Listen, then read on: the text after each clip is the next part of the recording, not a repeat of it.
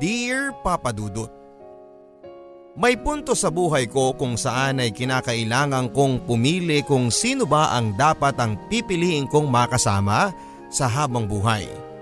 Sa babaeng pakakasalan ko, ang daming konsiderasyon na dapat isaalang-alang. Napakadami. Kasi syempre, ayaw kong magkamali. Kasal na ang pinag-uusapan dyan kaya dapat akong makasiguro na hindi ako magsisisi sa bandang huli. Naging mahirap sa akin ang magdesisyon kasi tatlo silang pinagpipilian ko. Idagdag mo pa yung point na kailangan kong magmadali sa pagpili dahil huling kahilingan ng tatay ko ang makita pa ang kanyang apo bago siya pumanaw. Huwag po sana kayong mayabangan sa akin. Alam ko po na hindi lahat ng lalaki dumaan sa ganitong sitwasyon papadudot. Kadalasan sa mga lalaki ay nagkakaroon muna ng isang mahabang relasyon sa kanyang nag-iisang kasintahan bago sila magpakasal. Ako kasi kahit na hindi kagwapuhan ay tunay na tatlong babae ang sabay-sabay kong naging girlfriend. Pare-pareho ko silang minahal. Pero dahil hindi naman ako Muslim ay isa lang ang dapat at kailangan kong pakasalan. Ako po si Bingo, isang seaman. Bumingo kaya ako sa napili kong pakasalan. Pakinggan niyo po ang kwentong ito ng buhay pag-ibig ko. Ako po ang bunso sa aming apat na magkakapatid at ayon sa marami, ako lang daw ang normal. Ang panganay kasi naming si Ate Aura ay isang tomboy. Yung sumunod namang si Ate Lydia ay nakaranas namang magka-boyfriend kaya lang ay nabigo at paglaon ay naging tomboy din. Nung isilang daw ni mama ang pangatlo ay halos mag-blowout sa buong barangay si Papa dahil lalaki ang batang niluwal ni mama. Pero sa pagdaan ng panahon ay nakakitaan nila ito ng kalamyaan sa mga kinikilos niya at hindi sila nagkamali sa kanilang suspecha na ito naman ay magiging binabae. Yes, Becky ang pangatlo kong kapatid na si Kuya Antonio na mas piniling maging ate Tonet ang sabi nila ay mana-mana lang daw yon. Sa side daw ni mama na mana ang katombo yan at sa side naman ni papa na mana ni kuya Antonio ang kanyang kabarbihan. Noon daw ay medyo nagminor na sina mama at papa sa paggawa ng bata. Kaya naman 12 years ang agwat namin ni kuya Antonio. Hindi ko makakalimutang paborito ako ni papa kahit noong maliit pa ako. Konsentidor din siya sa mga kagaguhan ko. Kahit makagawa ako ng katarantaduhan noon ay tinatawanan lang niya ako. Tanda ko rin na nasa grade 3 pa lamang ako sa elementarya ay nirereto na niya ako sa mga anak ng kumpare niya na kababata ko rin. Siya si Aubrey at siya ang girl number one. Maganda si Aubrey kahit na morena. Lalo na noong mag high school na kami ay lalo siyang gumanda. Kaso hindi naman namin gusto ang isa't isa noong una.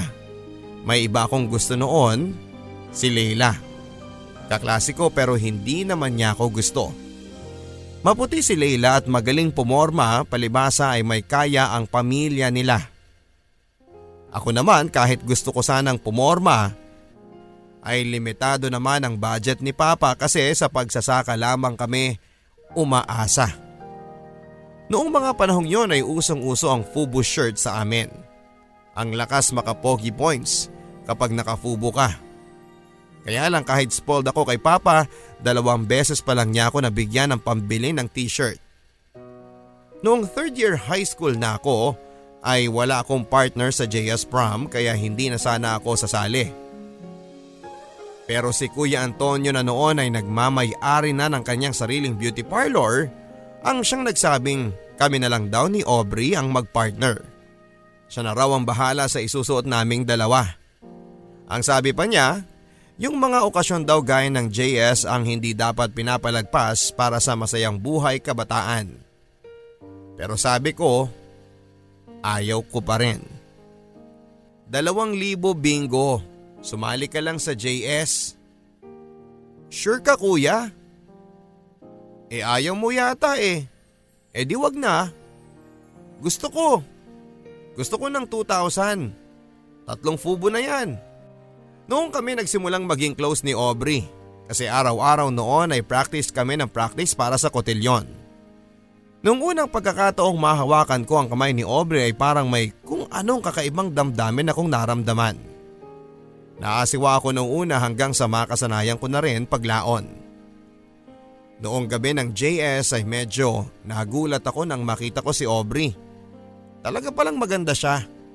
Lalo na noong mamig-apan siya ni Kuya Antonio. Kakaiba yung sayang nararamdaman ko noong sumasayaw na kami ng kotilyon. Parang nakalutang ako sa alapaap. Napakaraming tao noon sa auditorium pero parang wala akong nakikitang ibang tao noon kundi si Aubrey lang. Kaya lang, tuwing nagtatama ang aming mga mata ay parang Parang nakakaramdam ako ng hiya na hindi ko maipaliwanag. Six minutes ang haba ng tugtog namin sa kotilyon pero noong gabing yon ay parang kay bilis lang. Noong tumigil ang tugtog ay para ako nakadama ng lungkot. Hangad ng puso ko noon na sana'y mahaba pa. Sana mas matagal pa. Masaya ako noong gabing yon ng JS prom namin. Ayaw ko pa sanang umuwi kahit tapos na ang prom pero mapilit ang kaibigan ko sa baryo namin na si Eloy na nag-attend din ng JS. Naiwan pa si na Aubrey noon sa school auditorium. Naalis lang ang masayang ngiti sa labi ko noong makauwi na kami sa barangay.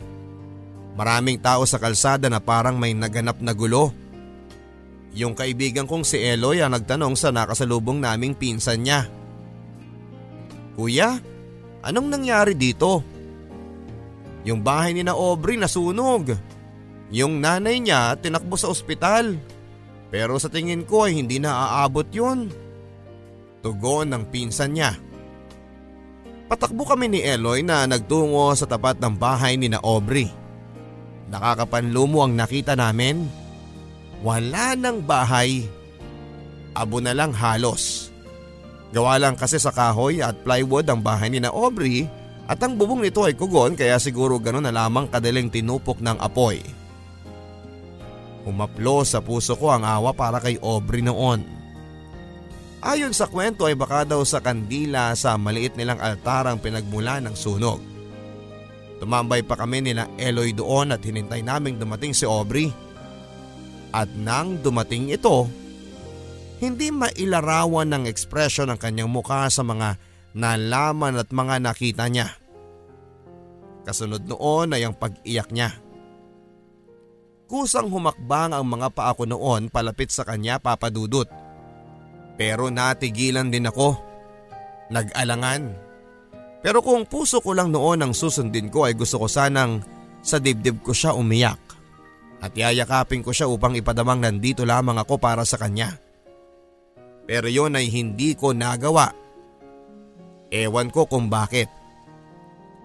Lalo pang lumakas ang iyak ni Aubrey nang dumating ang isang kapitbahay na sumama sa pagdadala sa mama niya sa ospital. Napakasama ng dala nitong balita. Aubrey? Wala na yung mama mo. Nakita kong namula si Aubrey. Sabay takip sa mukha niya. Saka humagulhol ng iyak. Sa kapilya ay binuro lang mama ni Aubrey. Nagdatingan ang mga kamag-anak nila galing sa Bacolod. Taga doon kasi ang mama ni Aubrey at walang gabing hindi kami nagpupunta sa lamay sa kapilya. Pero ni minsan ay hindi ko nagawang lapitan o kausapin si Aubrey kahit na puso ko na ang nagtutulak sa akin para gawin yon. Torpeng torpe ako. Inaamin ko yon. Sa bawat gabi ng lamay ay wala akong ginawa kundi ang pagmasdan si Aubrey. Hindi ito nakaligtas sa pinsan ng mga kaibigan ko. Boy, masyadong halata na in love ka kay Aubrey. Kaya nga, katorpe mo namang hanip ka. Lapitan mo na. Kausapin mo na kasi. Ano bang mga sinasabi ninyo? Naawa lang ako kay Aubrey. Yun lang yun. Paliwanag ko sa kanila. Sa bagay boy, kung ako man sa'yo, siguro eh, hindi na rin ako gagawa ng hakbang para magkalapit kami ni Aubrey. Alam mo kung bakit? Iiwan lang din niya ako eh. Narinig ko boy sa pinsan niya na taga Bacolod. Pagkayari daw ng libing, sasama na raw si Aubrey sa Bacolod. Ganon nga ang nangyari papadudot. Pagkatapos ng libing ay nakita kong nag-aabang na ng sasakyan papunta sa bayan sina Aubrey kasama ang mga tita at pinsan niyang taga Bacolod. Walang bitbit na maleta o bag si Aubrey. Wala kasing natira sa kanya, lahat na tupok sa sunog. Iba yung pakiramdam ko noon habang nakikita ko silang nag-aabang. Parang ang lakas ng kabog ng dibdib ko na parang maiiyak ako. Para kasing hindi tama na mawawala na lang siyang bigla. Kung kailan mahal ko na siya. Nagulat ako nang may tumapik sa likod ko papadudot. Paglingon ko, si Eloy pala. Inginuso niya sa akin sina Aubrey. Wala ka bang gagawin, boy? Aubrey! Bingo. Aubrey, bakit kailangan mo umalis? Uh, um, Bingo? Bakit ka umiiyak? Aubrey, sana dito ka na lang. Bingo, hindi kita maintindihan. Aubrey, mahal kita. Mahal na mahal kita. Sana wag mo akong iwan. Umalis si Aubrey na alam ko nagtataka o nabigla sa nalaman niyang mahal ko pala siya. Wala siyang nasambit na salita dahil noong pumara ang tricycle ay tinawag na siya. Umalis siya at lalo akong napaiyak nung makita kong tinangay na siya ng tricycle papalayo sa akin. Inakbayan ako ni Eloy at tinangka niyang pag-aanin ang loob ko. Hayaan mo na boy. Madami pang babae dyan. O kaya naman eh mag-chat na lang kayo sa Facebook. Doon mo siya kulitin. Huwag ka nang umiyak. Babae lang yang iniiyakan mo. Boy, first love ko to eh. Eh di, na nga ang gawin mo. I-chat mo siya. Okay lang naman yung long distance relationship eh.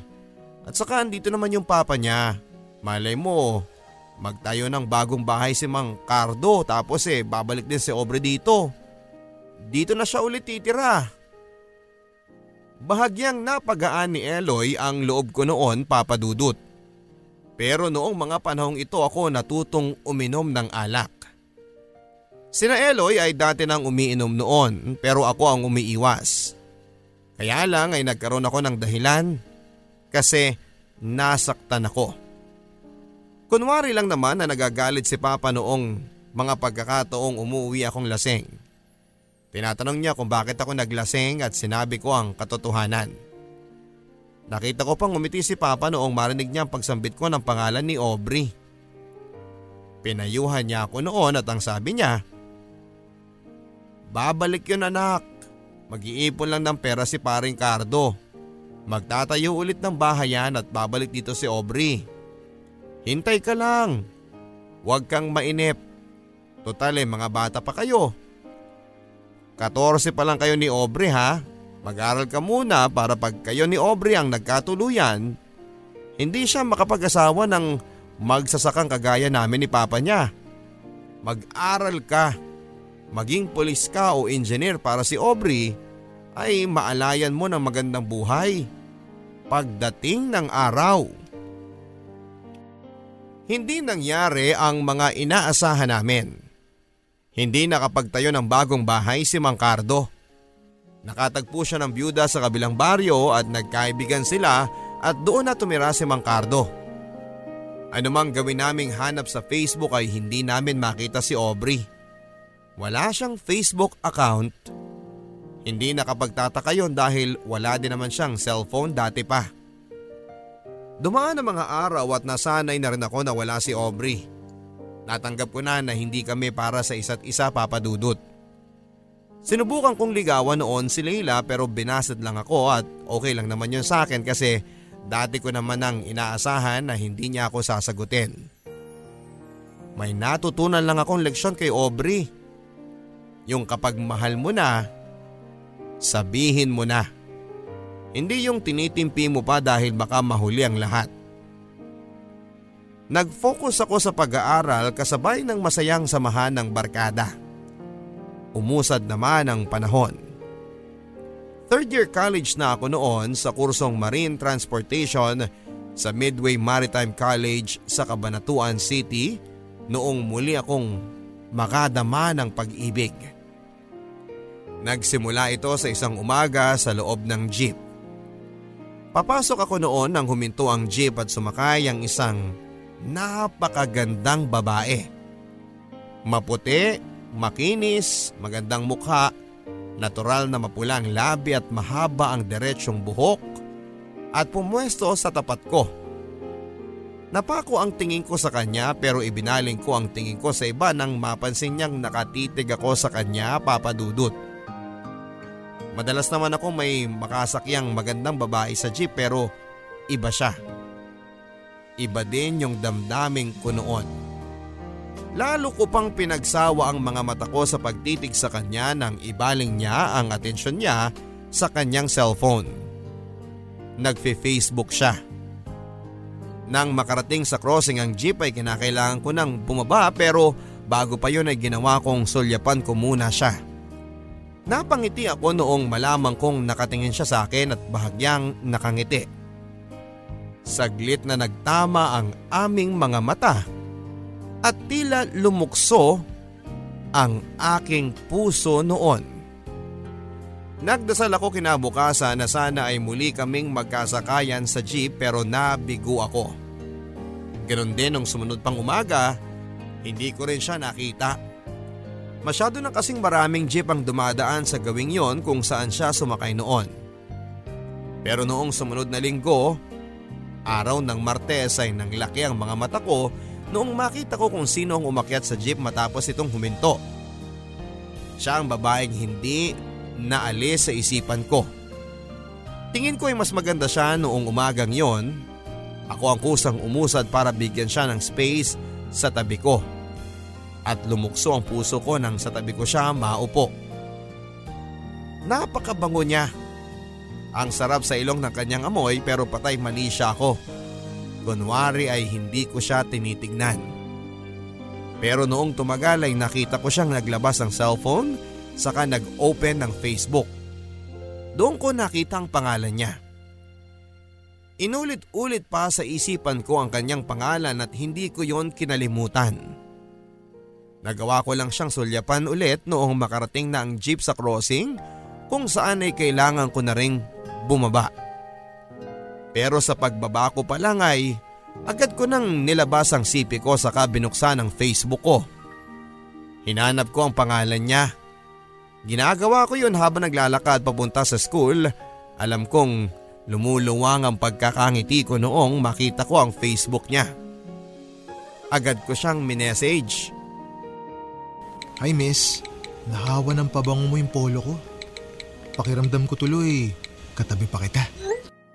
Pangit po ba yung amoy? Ah, syempre hindi. Parang nga akong nasa hardin ng mga rosas eh. Jasmine po yung top note ng perfume ko, hindi po rose. Ah, ganun ba? Pasensya na. Hindi ko alam kung ano yung jasmine eh. Basta ang alam ko, mabango siya. Masarap sa ilong. Thank you po. Ah, pwede ba kitang i-add? Ah, sige po. Confirm po kita. Uy, salamat ah. You're welcome po. Reply niya with smile din. At doon napapadudot nagsimula ang aming magandang relasyon ng babaeng itago na lang natin sa pangalang Michelle. At siya ang girl number 2. Toka Bianca yata ang pabangon na tinutukoy mo kuya. Ganito ang message na nabasa ko mula kay Michelle noong inopen ko ulit ang Facebook ko. Kakatapos ko lang noon ang klase ko at lilipat na ako ng susunod kong klase at hindi na siya nag-online noon pero nireplyan ko pa rin. Hindi ko alam yon. Saka parang magka-age nang tayo kinukuya mo pa ako. Dagdag ko pa. Nadatnang ko nang may teacher sa classroom ko kaya naman inoff ko muna ulit ang phone. Bawal kasi ang tunog ng cellphone sa loob ng klase kaya mas mabuting i-off na lang.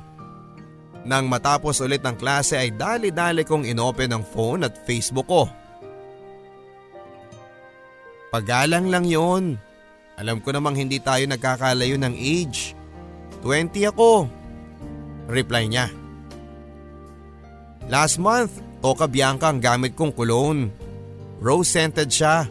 Kaya lang malas yata sa akin ng Toka Bianca kaya pinamigay ko na. Nireplyan ko siya. 90 naman ako. Third year college. May malas bang pabango? Ako nga minsan eh hindi nakakapagpabango eh. Ang sabi ko sa reply ko. Hindi siya online noon at ako'y lumapit sa kabilang classroom para sa susunod na subject. Kasama ko ang mga kaibigan ko noon pero parang wala sila. Kasi ang isip ko noon ay na kay Michelle. Gusto kong punuin ang pag-asa noon ng puso ko na sana, na sana'y maging kami ni Michelle. Kinagabihan kami matagal na nagka-chat ni Michelle. Nagkwento siya. Broken hearted pala siya. Eight days pa lang ang nakakaraan at pinilit daw niyang maging strong. Nahihirapan daw siya kasi pati mga kaibigan niya iniwan niya para sa lalaking akala niya ay tama. Tuloy ay wala daw siyang mapaghingahan ng problema. Nagpapasalamat nga daw siya kasi chinat ko siya. Siguro nasa 7 or 8 days pa lang mula nang makita kita for the first time. Ibig sabihin, kabibreak niyo pa lang noon. Pero ang tingin ko sa mukha mo noon eh fresh na fresh. Parang walang bakas ng stress. Kahit sino hindi mag-aakala na broken ka pala. Pinipilit ko nga huwag mahalata eh. Kahit sa bahay, hindi ko pinapahalata. Reply niya. Anong klaseng lalaki yon? Yung iiwanan ng isang babaeng kasing ganda mo. Siguro napakagwapo ng ex mo no? Hindi siya gwapo. Pangit nga eh. Ako naman kasi, hindi ako tumitingin sa itsura. Mas matimbang sa akin ang ugali at amoy. Sagot na may ha ha ha emoticon sa dulo. Naisip ko noon na dapat pala ay bumili na ako ng mamahaling pabango. Sakto namang anihan ni Papa kaya nakahingi ako sa kanya ng tatlong libo. Ibinigay ko yung kay Kuya Antonio noong araw na yon na nagpunta siya ng SM Kabanatuan para mag-shopping. Yung mabango kuya, yung presko sa ilong. Bakit ba bigla ka nahihilig sa pabango? Anong meron? Meron akong poporma ang chicks na hindi mahilig sa gwapo pero mahilig sa mabango. Ah, bulag ba yung babaeng yan? Basta kuya, mahilig yun sa pabango. Kaya wag yung matapang sa ilong ha, yung presko lang, yung, yung amoy parang bagong ligo lagi. Oo, oo, oo, ako nang bahala. Ikaw na rin ang bahala pagkakulang yan ha, kuya. Eh, ano pa nga ba?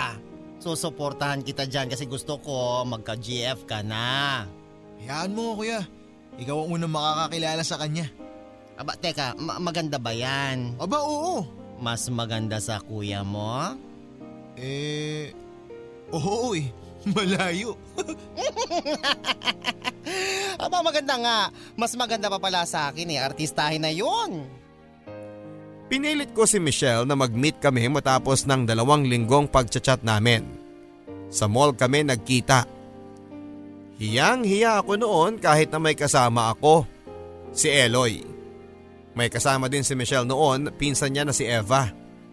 Binilin lang ako noon ni Michelle na huwag magbabanggit ng kahit na ano tungkol sa ex niya. Kumain lang kami noon sa isang fast food tapos ay tumambay sa covered park.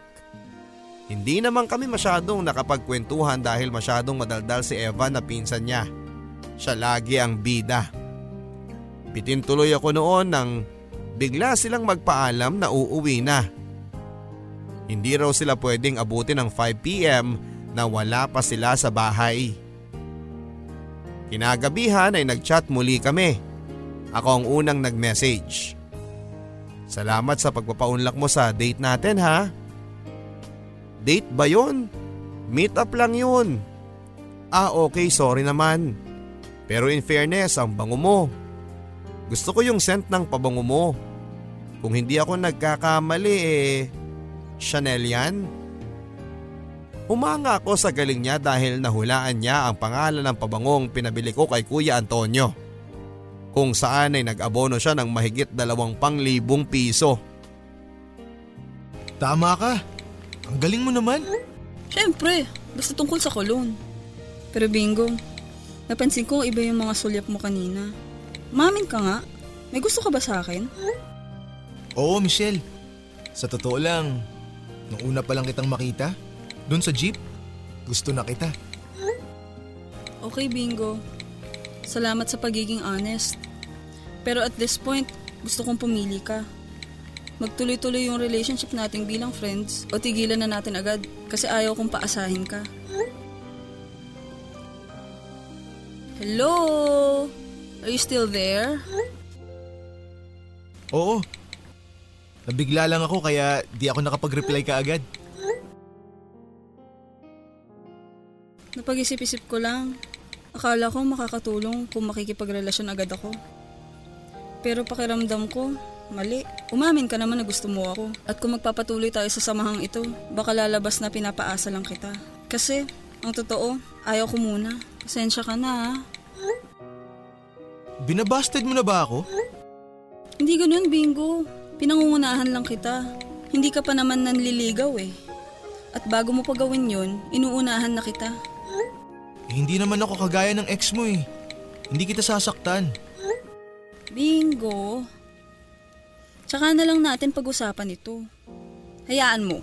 Pag dumating yung time na gusto ko na ulit magka-boyfriend, ako mismo ang unang magme-message sa'yo. Pero sa ngayon, gusto ko na muna mag-concentrate sa pag-aaral ko. Gagraduate at magtatrabaho. Tsaka na lang ulit ako magmamahal. At hindi masama bingo kung ganito rin ang gawin mo. Okay. Ganito kaigsi ang naging sagot ko. Naisip ko kasi siguro'y talagang nasaktan siya sa breakup nila ng ex niya. At kahit saan mo nga naman tignan, tama siya. Kaya lang, masakit pa rin eh. Hindi na ako bago sa mga gawain ninyo mga siman. Kapag dumadaong kayo kung saan man kayo dadaong, nang bababae kayo. Hindi kita pipigilang gawin yan pero sana mag-ingat ka lang mahal ha. Baka makakuha ka ng AIDS sa babaeng makaka... makakaano mo. Hindi ko gawain yon mahal. Ibahin mo ako sa kanila. Saka unang sakay ko pa lang to. Yung trabaho ko muna ang i-enjoyin ko. Ay sus, sana nga. Pero sige, aasahan ko yan sa'yo ha. Ingat ka dun ha. Ang sabi pa ni Melissa. Siyempre, mag-iingat ako para sa'yo. Niyakap ako ni Melissa ng mahigpit. Nasa airport na kami noon at siya ang naghatid sa amin sa paliparan upang tiyaking makakaalis nga kami. Sa Spain ang destinasyon ko noon dahil nandoon ang headquarters ng shipping company na kung saan ay doon ako madedeploy. Si Melissa ay nakilala ko sa Maritime Employment Agency kung saan ako nag-apply matapos akong pumasa sa Marine Deck Officers Licensure Examination noong 2014. Empleyado siya sa agency. Simple lang ang kagandahan ni Melissa. Pero maganda ang pangangatawan at may katangkaran sa height niya na 5'4". Pero ang higit kong naibigan kay Melissa ay ang pagiging masayahin niyang disposisyon. Palabiro at laging nagsasalita. Walang boring moments kapag kasama ko siya. nag apply pa lamang ako noong makagaanan ko siya ng loob. Nakakabiroan ko na siya noon hanggang sa dumating sa point na sa pabirong paraan ay nasabi kong sana maging GF ko siya. May ginagawa siya noon. Nagsusulat sa kanyang logbook. Manligaw ka, casual niyang sagot. Talaga? Nagbibiro ako? Tingnan mo yung mukha ko. Do I look joking? Sige, simulan ko na ngayon. Seryoso ka ba? 24 ka lang.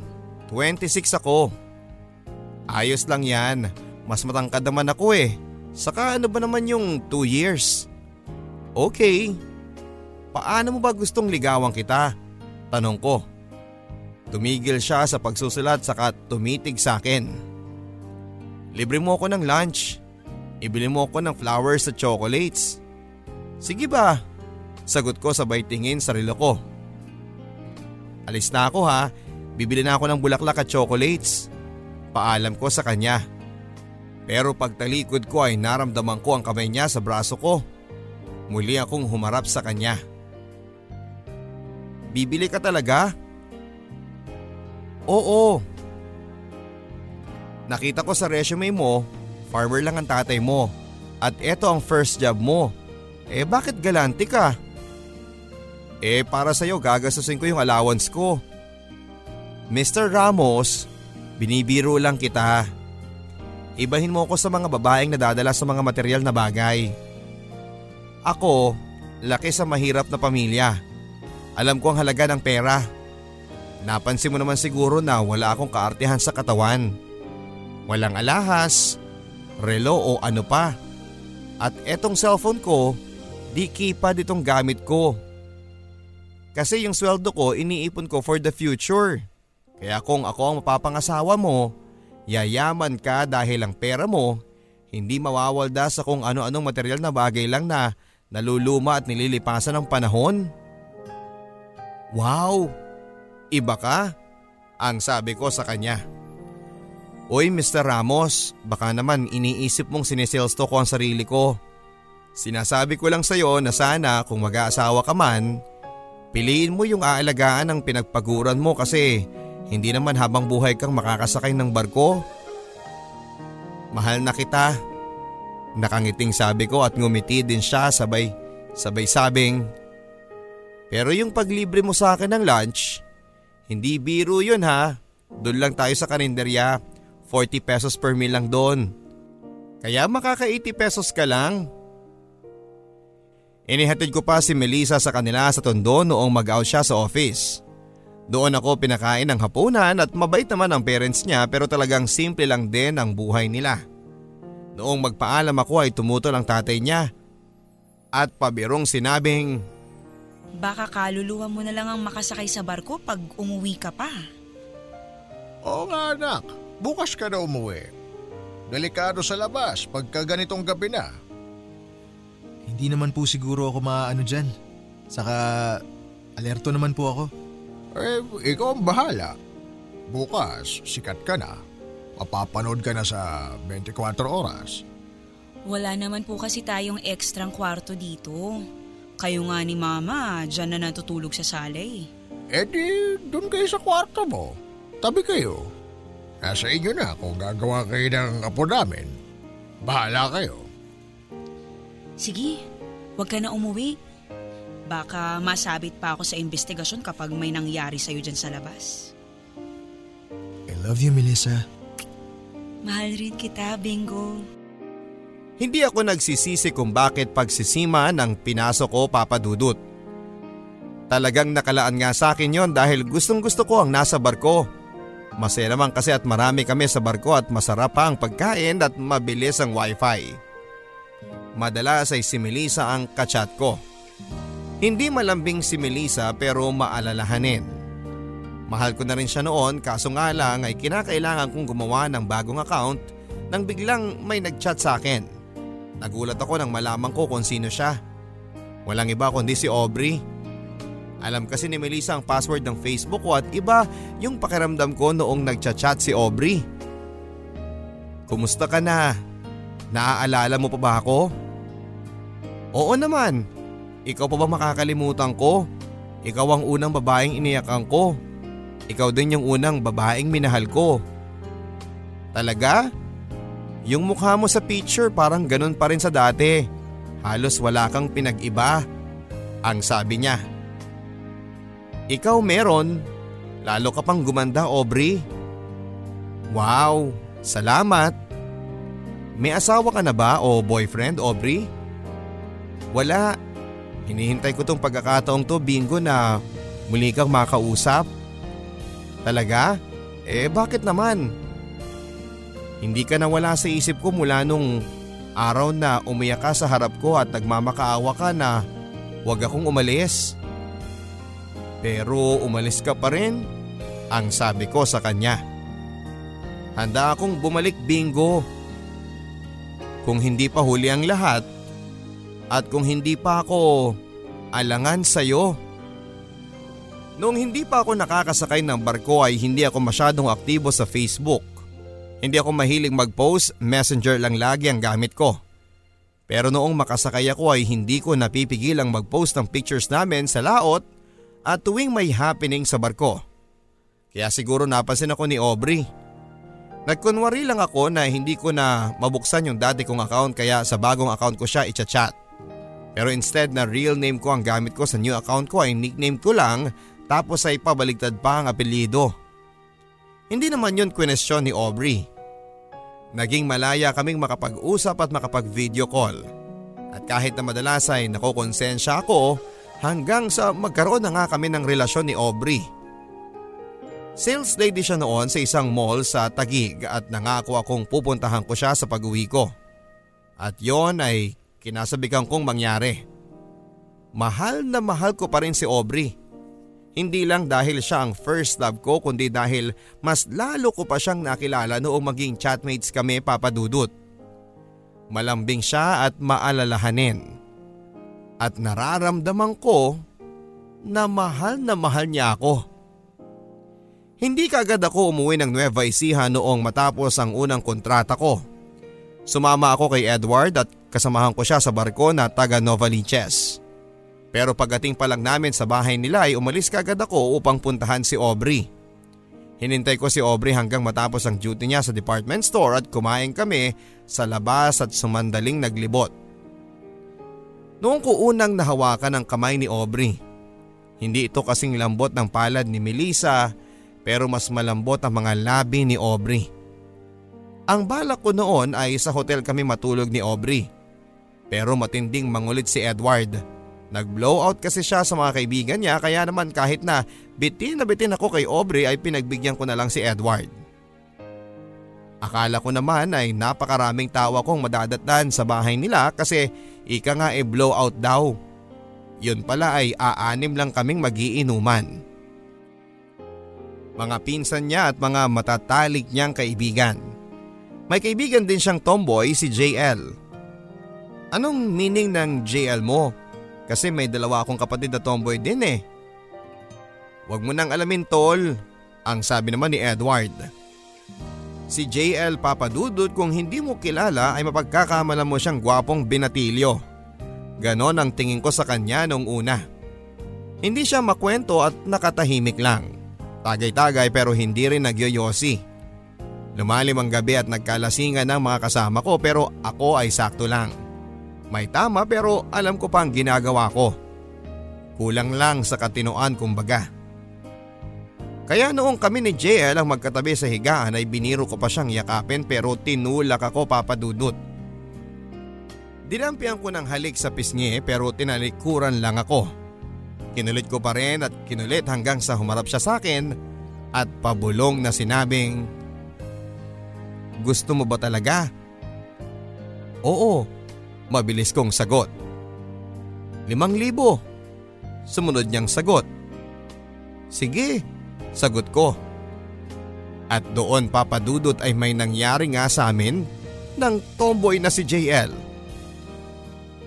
Hinding hindi ko makakalimutan papadudot ang pangyayaring yon. Sa totoo lang ay si JL ang una kong karanasan hindi ko na siya kinagisna noong umaga. Wala na siya sa tabi ko. Nang tanungin ko siya kay Edward, nasa ospital na yon. Siya ang nakatokang magbantay sa tatay niya. Ah, may sakit ang tatay niya? Oo tol, malala. Nakakaawa nga sila eh. Mahirap na nga sila. Tatay pa nilang nagkaroon ng sakit na ganon. Sabad ni Marco. Noon ay parang luminaw na sa akin kung bakit naging practical si JL ng gabing yon. Pinilit ko na lang na alisin yon sa isipan ko. Lalo na noong biglang may mag-chat sa akin ng araw ding yon. Hello sir, kailan mo ba ako i-confirm? Ganito ang message niya sa akin. Noong tignan ko siya ay alam ko na lalaki ang mga mata ko dahil sa kagandahan ng babaeng nakita ko sa profile picture.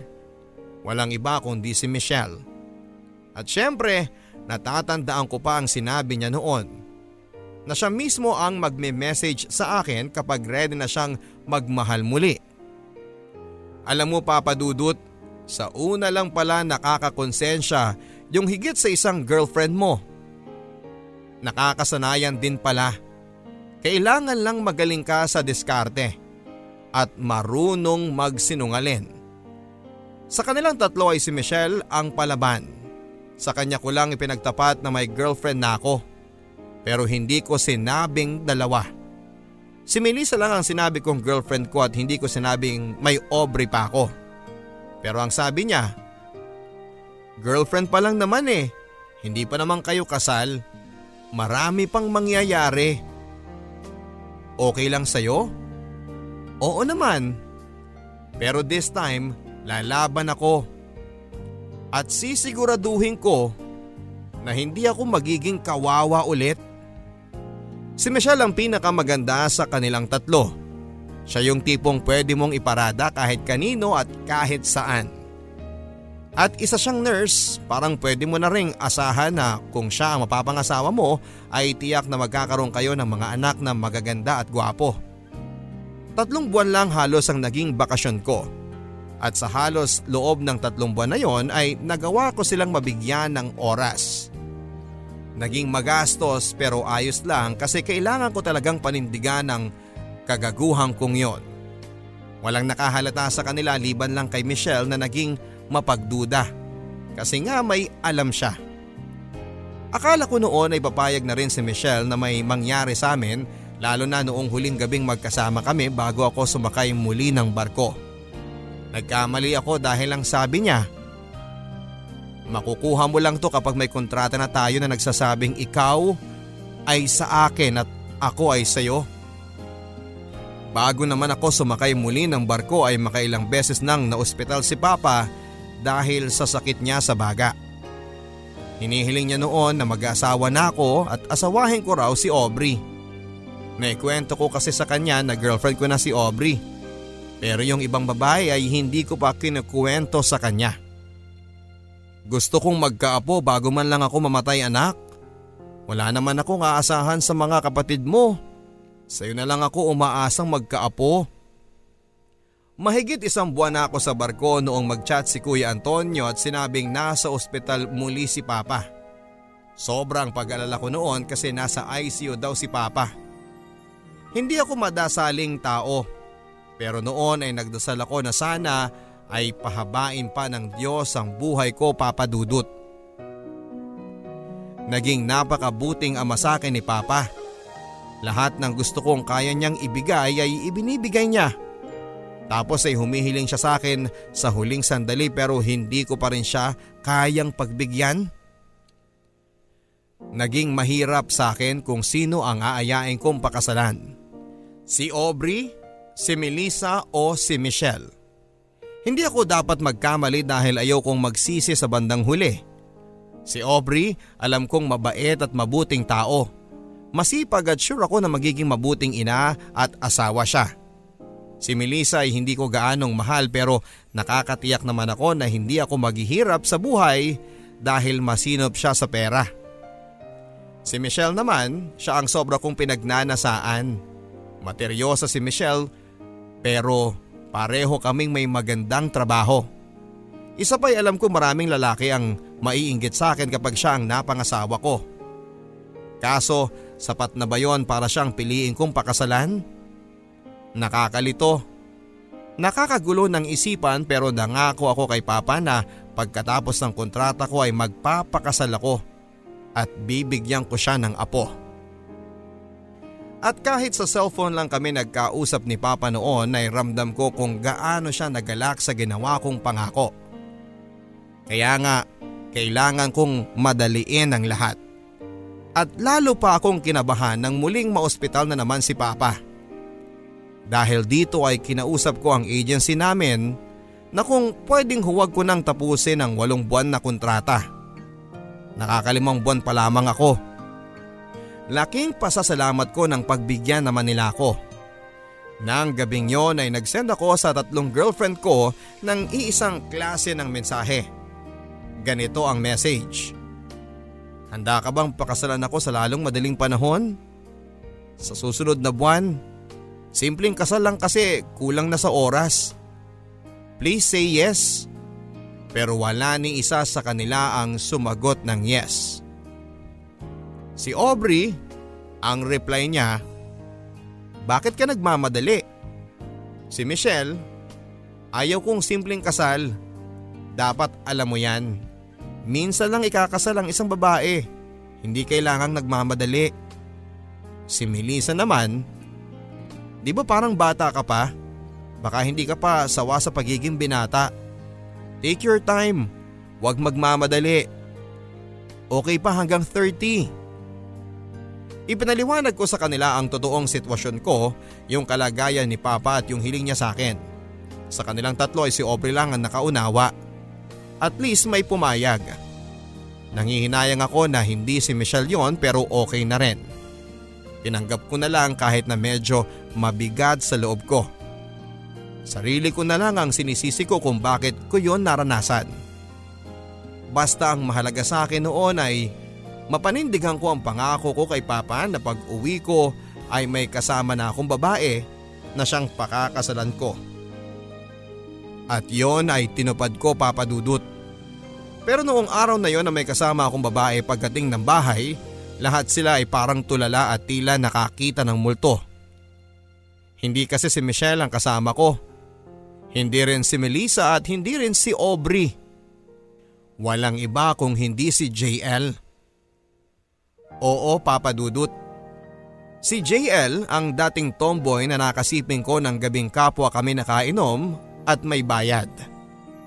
Kina Edward kasi ako dumiretso noong pagdating ko sa Maynila mula sa Spain. Hindi na muling sumakay si Edward kasi nagbago na ng trabaho.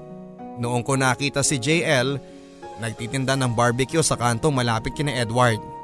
Nakadaster at malaki na ang tiyan. Hindi ko na nga nakilala kaagad pero napansin ko na lang na nabigla siya nung makita niya ako. Si Marco ang mabilis na lumapit sa akin Sinuntok ako sa tagiliran ko at ang sabi, Ayan tol ang bunga, sabay turo kay JL. Yumuko si JL na noon ay tila hiyang-hiya na. Kay Marco ko na rin alaman na nagmakaawa sa kanila si JL na wag nang ipaalam sa akin ang nangyari at tumalima naman sila.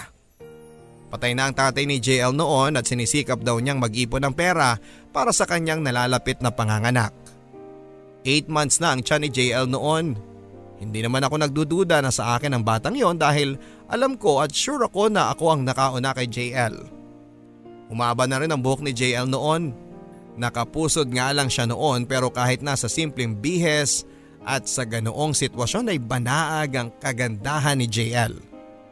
Maputi, matangos na ilong, natural na mapupula ang mga may kaliitang mga labi mahahaba ang pilik mata. Maraming araw sa lugar nila, ayon pa kay Marco ang nagpresentang pakasalan siya kahit na buntis na siya. Pero wala ni isa sa kanila ang pinansin ni JL. Babae na siyang tignan pero astig pa rin magsalita at kumilos. Wala akong nararamdamang pag-ibig noon para kay JL. Pero anak ko na ang nasa sinapupunan niya. Gayon pa man ay kinausap ko siya at inilahad ko sa kanila ang sitwasyon ko at ng aking ama. Hanggang sa pumayag siya. Sige, total eh apo lang naman ang gustong makita ng papa mo hindi ba? Hindi naman asawa.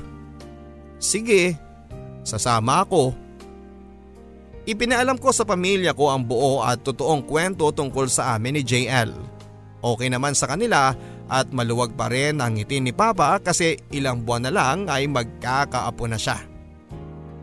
Sa tatlong GF ko naman ay pinagtapat ko na rin ang katotohanan. Nagpost pa nga ako sa Facebook na katabi ko ang buntis na si JL at ang caption with the mother of my first child. Galit si Michelle at sobra. Si Minisa naman ay nagkunwaring hindi apektado pero si Aubrey nasaktan. Ipinaramdam niya sa akin na nasaktan siya. Umiyak siya sa video call pero pinagkaloob niya sa akin ang kapatawaran.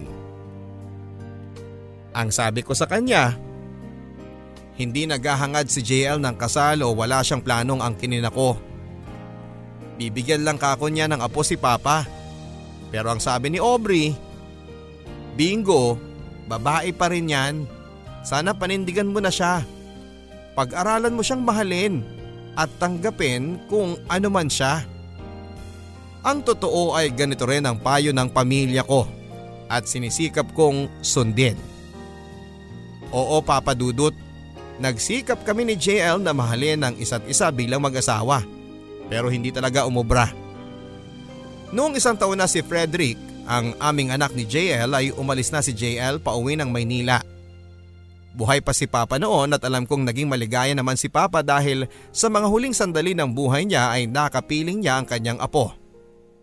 January 14, 2018, araw ng linggo, kasama ko ang anak ko sa jeep papunta kami ng mall sa Kabanatuan.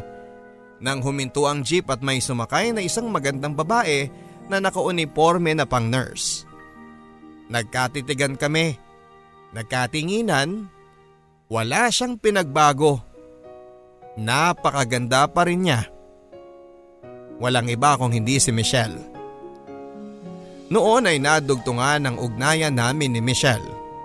Ilang buwan din kaming nag-date bago kami kinasal ni Aubrey. Oo Papa Dudut, si Aubrey ang pinakasalan ko. Oo maaladyosa si Michelle pero sa ugali eh walang wala siya kay Aubrey. Isa pa ay mahal ko si Aubrey. Yun yung pagmamahal na alam kong hindi magbabago kailanman. Sa ngayon ay sa bahay nakatira si Aubrey. Habang ako naman ay nandito sa barko, sa mga uploaded stories ninyo ako nakikinig hanggang sa makapag-decide na rin akong paglaanan ng pagsulat ng kwentong ito ng buhay at pag-ibig ko na hinahangad kong sana ay mabasa at maibigan ninyo. Maraming salamat po Papa Dudut at mabuhay kayo. Lubos na gumagalang at nagpapasalamat. Bingo!